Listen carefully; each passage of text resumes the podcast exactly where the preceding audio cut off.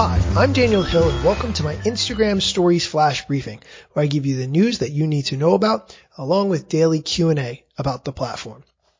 This week, I'm at the Alexa conference in Tennessee, and there have been a lot of interesting things going on. If you're listening to this, you're using an Alexa device, which means that you understand this is where things are going. This is how we're going to get information. This is how we're going to interact with technology going forward. And we won't need our hands or our phones to do it. There's a lot of interesting things going on here. And I definitely recommend that you take the time to investigate what you can do to start getting your feet wet.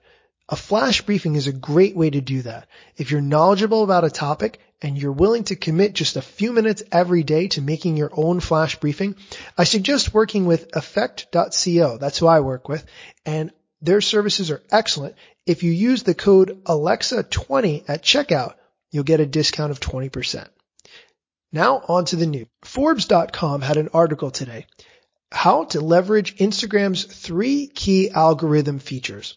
I won't go too deep into this article, but it highlighted the three things to focus on. Relationships, recency, and engagement with a bonus of authenticity. Now, I would normally agree with all of these points, but since so recently I came across that article pointing out how many ads we're seeing in our Instagram feeds, I think that Instagram is definitely moving more toward a pay to play type model.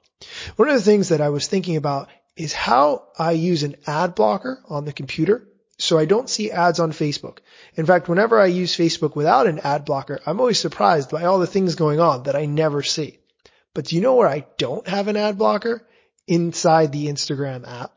And so therefore I'm inundated with Instagram ads that I can't turn off or do anything about.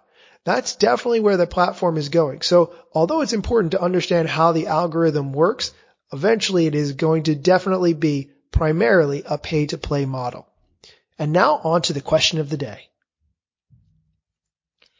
Today's question, what does all the data analytics about my story mean? How is it useful? It's so funny that I picked this question today because I was speaking with some of the Amazon development team today and they were explaining to me how it's impossible to know who exactly is listening to my flash briefing. There's no way to know. And I understand that. That's the case with a lot of platforms, except for Instagram.